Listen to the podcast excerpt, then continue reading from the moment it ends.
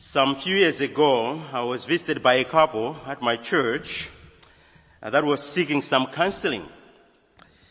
They were passing through a very difficult situation as a family. And as always, I had first to establish if they were believers. And they were. They believed in Christ for their salvation and they loved Christ. And as they poured out their hearts to me about their situation, they mentioned how they had met other men of God who had told them that they needed to do more than believing in Christ for them to be delivered by God out of their situation. So they ended up asking me, Pastor, is there anything we are yet to do for us to be true Christians? One of the reasons why Apostle Paul wrote the letter to Colossians was to address the problem of false teachers in Colossae.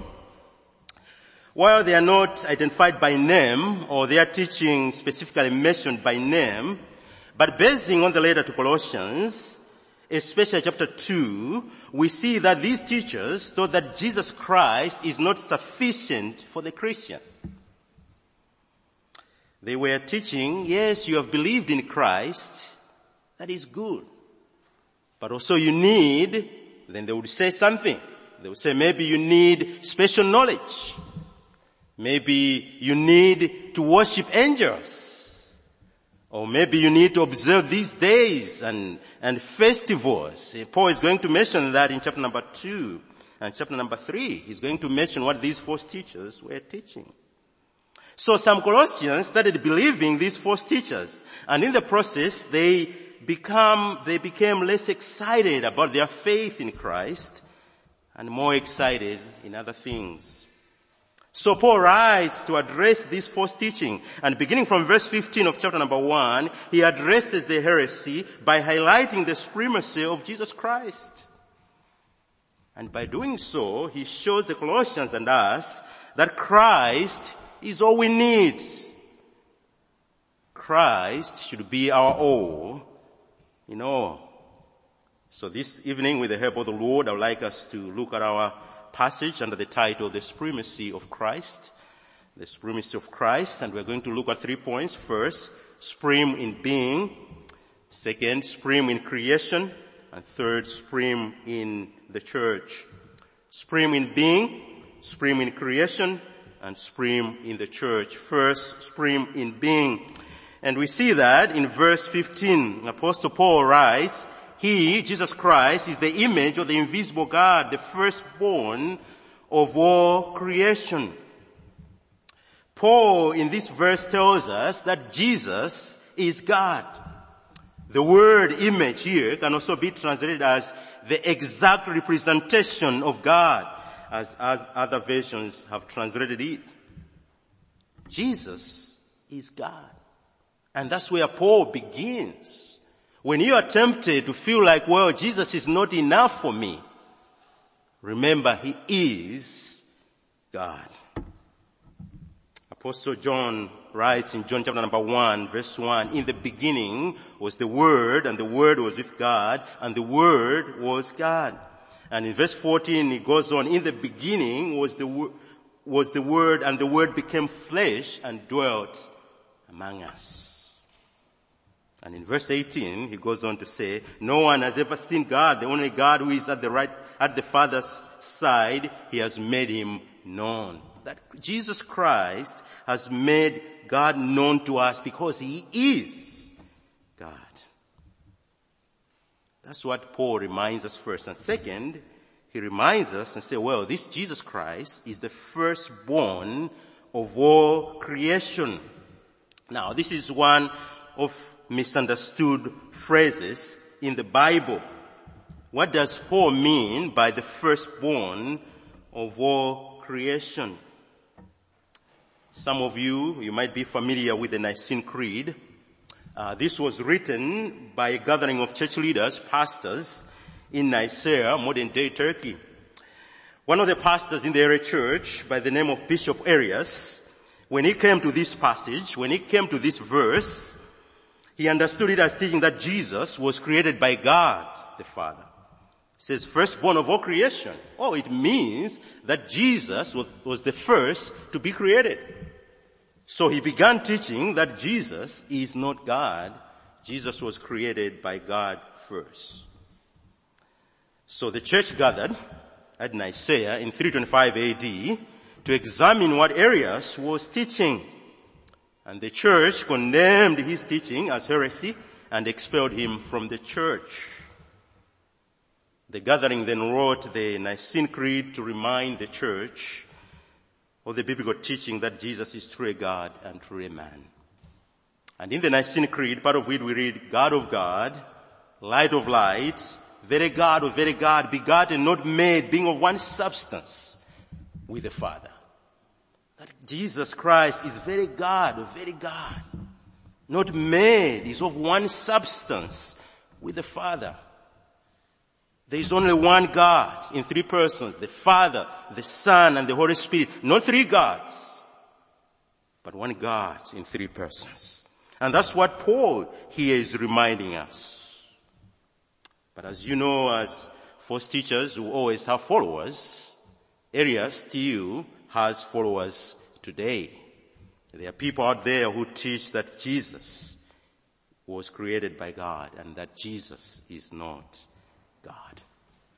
But Paul reminds here that he's God. Now what does Paul mean when he says firstborn of all creation? The word is not used in chronological sense, meaning that God created Jesus first and then created everything else. That's not the way the word is used here. However, as Paul uses the word here, it means highest standing in rank or honor. For example, in Exodus chapter number 4 verse 22, Israel is called the firstborn nation. This does not mean that Israel as a nation was the first to be created. It only means that God elevated it to the highest standing before him. Also in Psalm 89 verse 27 in reference to the Messiah, we read, I will make him the firstborn, the highest of the kings of the earth. This again does not mean that Messiah will be the first king but that he was going to be the highest king in rank and honor. And that's what Paul is teaching us here. That Christ has highest standing, highest rank and honor. But also it doesn't make sense that in the same verse 15 Paul will say, well, Jesus is the image of the invisible God, that Jesus is God, and then he say, oh, by the way, he's also created by God. It doesn't make sense in the same verse. So it's clear here, Paul is reminding us of the supremacy of Christ in his being, that he's God and is of highest rank and honor. So friends, as you struggle in your life, whatever it is that you might wrestle with in your life, remember Christ is sufficient because he's God. As David Strain, uh, some of you know him, writes, than Jesus, there is no greater. Uh, beyond him, there is no one to whom we must turn to. We must turn to Jesus Christ. When you have Jesus, you have God and you have the base. He is supreme. Because Jesus is supreme, His work is sufficient. Later on, Apostle Paul is going to explain that Jesus as God, He alone is able to sustain the creation and He alone is able to save us. So Jesus is supreme in being. Second here, we do not only see that Jesus Christ is supreme in being, second we see that Jesus is supreme in creation. Supreme in creation and we see that in verses 16 up to verse 17. For by Him all things were created in heaven and on earth, visible and invisible, whether thrones or dominions or rulers or authorities, all things were created through him and for him and is before all things and in him all things hold together. Christ is supreme in creation because he made it and sustains it. In verse 16 we see that the entire creation was made by Christ. And notice how Paul describes the creation of Christ in verse 16. For by him all things were created in heaven and on earth, visible and invisible, whether thrones or dominions or rulers, or authorities, all things were created through him and for him.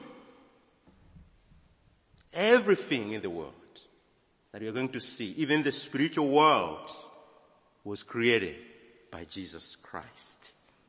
Whether visible, those we can see with our eyes, those we cannot see, the spiritual realm, everything that was in there, is in there, was created by Jesus Christ. One of the first teachings that they, uh, the, uh, the first teachers at Colossae were boasting about was that they, they could connect with angels. So when you read in chapter 2 verse 18, they say, well, we worship angels. We are able, so I, uh, we don't know exactly what that means, whether they say that they would actually worship the actual angels and bow down to them, or as they are worshiping, angels will join them. We do not know exactly what was going on, but that's what they were boasting. We have a deeper connection with angels, and they will come to someone, well, are you able to connect with angels? No, ah, then you're a second class Christian. For you to be a first class Christian, you need to be able to worship angels. And Paul here responds, even those angels that you are boasting of were created by Jesus Christ. They were created by Jesus Christ. They are Christ's own creation. And friends, you might meet some people today who say that they are Christians and boast of their special powers to connect uh, with the supernatural world or the, the spiritual world and make you feel like you're a second class Christian. Very common in my country. Um, you know, uh, one of my cousins was teasing me, say, well, you know, your church is growing slowly. You know why? Because you don't have special powers uh, to perform miracles, to tell people what's going on in their lives. If you were able to do that, this church would have grown. It would have been full. That's what is going on. And you might have it here too. People boasting of their special powers and even boasting that these special powers are able to do some things that Christ is not able to do. That's very sad. And this family that I was referring to, that's what they had been taught. They had been going through a difficult situation. And they had been told, well, demons are controlling you. But we are Christians. No, no, no, no, no. Yes, you believe in Christ, but you need special powers. And when they came to me and when I sat down with them and looking, it was just mistakes that they made, poor decisions, and unwise decisions that they made that led them to this situation. Not necessarily the evil forces. But even if evil forces are there, as Martin Luther said, even though this world should be filled with demons, we will not fear for God has willed His truth to triumph through us. We will not fear because even those demons are Christ's own demons. Christ controls them. They're under His authority. And in Christ all things hold together. So my friend, don't buy into that lie. If you have Christ, you have everything. Because even the supernatural world was created by Christ. And the supremacy of Christ is also seen uh, in that he sustains the creation.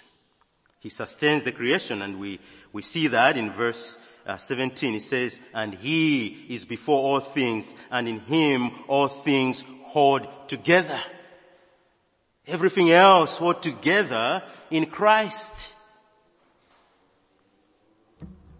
Well, if Christ was not to hold things together, everything would disintegrate into chaos. There is order in the universe because Christ holds all things together. It's not just by an accident. So this, this evening we are here, we are sure that night is coming. And when night comes, we are sure that morning is going to come and another day is going to come. Why? Because Christ holds all things together. He's the one sustaining the creation. Um, Pastor was telling me when I was coming, he warned me, he said, well, bring a sweater because uh, it's getting cold here. And I brought my sweater. I don't need it. I haven't used it yet. What is happening? Christ is holding his creation together and he alone decides, he changes the seasons as he wills. Because he holds the creation together. So dear Christian, your Savior is the one who sustains the universe. So don't be afraid. Don't be anxious. He holds all things together. And here I'm reminded of that beautiful Afro-American children's song. He got the whole world in his hand. He's got the whole world in his hands. He's got the, the wind and the rain in his hands. He's got the little tiny baby in his hands. He's got you and me brother in his hands. He got you and me sister in his hands. He's got everybody in his hands. Christ holds all things together. We are in his hands safe and secure in the hands of Christ. Christ sustains the creation with his hand. If Christ was not to do that, would go back to Genesis 1 verse 1. The earth was without form and void. But Christ was that. Praise the Lord for the sustaining power of Christ. And here in our passage, we do not only see that Christ is supreme in being and supreme in creation. Lastly, we see that Christ is supreme in the church. He's supreme in the church. We see that in verse 18. And he is the head of the body, the church. He's the beginning, the firstborn from the dead, that in everything he might be preeminent. Just as Christ is the head of creation, Jesus is also the head of the new creation, the church. Jesus is the head of the church, which is his body as Paul tells us. And Paul goes on to describe Christ as the beginning of the church as well. He's not only the head, he's also the beginning of the church. He's the source. You take away Christ, you have no church. You have no Christianity. Christ is the source, He's the head of the church, and the church begins from Him. Without Christ, no you and me in the faith, but lost in our sins.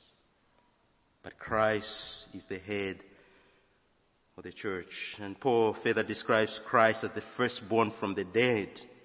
Again, as we just saw in verse 15, this does not mean that Jesus was the first to rise from the dead. Uh, we know Lazarus rose from the dead as well, but also in Matthew uh, chapter 27 verse 52, uh, Matthew tells us that when Christ died, some saints were raised from their graves. So here, again, Paul is not meaning that Christ is the first one to rise from the dead of all people. What this means is that of all who have risen from the dead, Christ is the preeminent one. The highest in rank, the highest in honor is Jesus Christ. So Paul is saying to the Colossians and us, of course, Christ is supreme in the church. So do not let anyone draw you away from him by deceiving you that he, is not sufficient or that you need more than Christ. You don't need more than Christ. Christ alone, sufficient. He's all you need. He's all I need. And the promise of Christ in the church means a lot for us as Christians. It means a lot. And let me highlight two. First, as the head of the church, it means that all our affections should be directed to Him. We should love Him for our heart as the head of the church, as the source of our lives, as the one who is sustaining us. Our affections should be directed at Him. We should love Him above all things. He alone should be the desire of our hearts. As the psalmist said, heaven and earth has nothing that I desire apart from God, apart from Jesus Christ. You can give me everything, but without Christ, that's nothing. Give me Christ and I have all. That's what it means. We should love Him. Second, as the head of the church, It means that He alone deserves our full obedience. And how do we obey? By doing His word. By doing His word. He reveals His will to us through the Bible and when, when we obey His word, we obey Him as the head. We also obey Christ when we submit to godly leadership in His church. He appoints men to serve as leaders under His headship. Pastors and elders are not the head of the church. They are under the head, Jesus Christ. And they have delegated authority under Christ. And as we love and support and encourage them, we love and support Christ. As we respect them, we respect Christ as long as they lead us according to God's word. So Jesus is supreme in creation and in the church and in his being and that means that Jesus must have a first place in every area of our lives, friends. Let him take first place in everything, first place in our families, first place in our marriages, first place in our professions, first place in our worship as a church, first place in our ministries as a church. We are to give him first place in everything because Christ is supreme. So dear Christian, rejoice and be confident knowing that Christ is all you need. Christ is all I need. Do not let anyone come to you say, yes, Christ plus this is heresy. It's not from God. It's from the pit of hell. Run as fast as you can because Christ is sufficient. He's our all in all. Let's pray. Dear Heavenly Father, we, we thank you for this evening. Lord, help us to love Christ,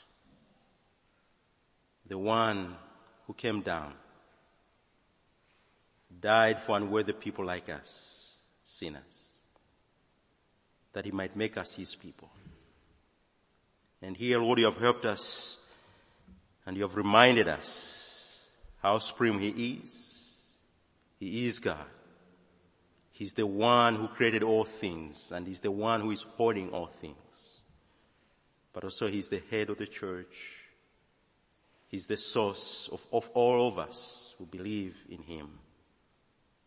May you help us to love him more and more. Help us, Lord. In Jesus' name we pray. Amen.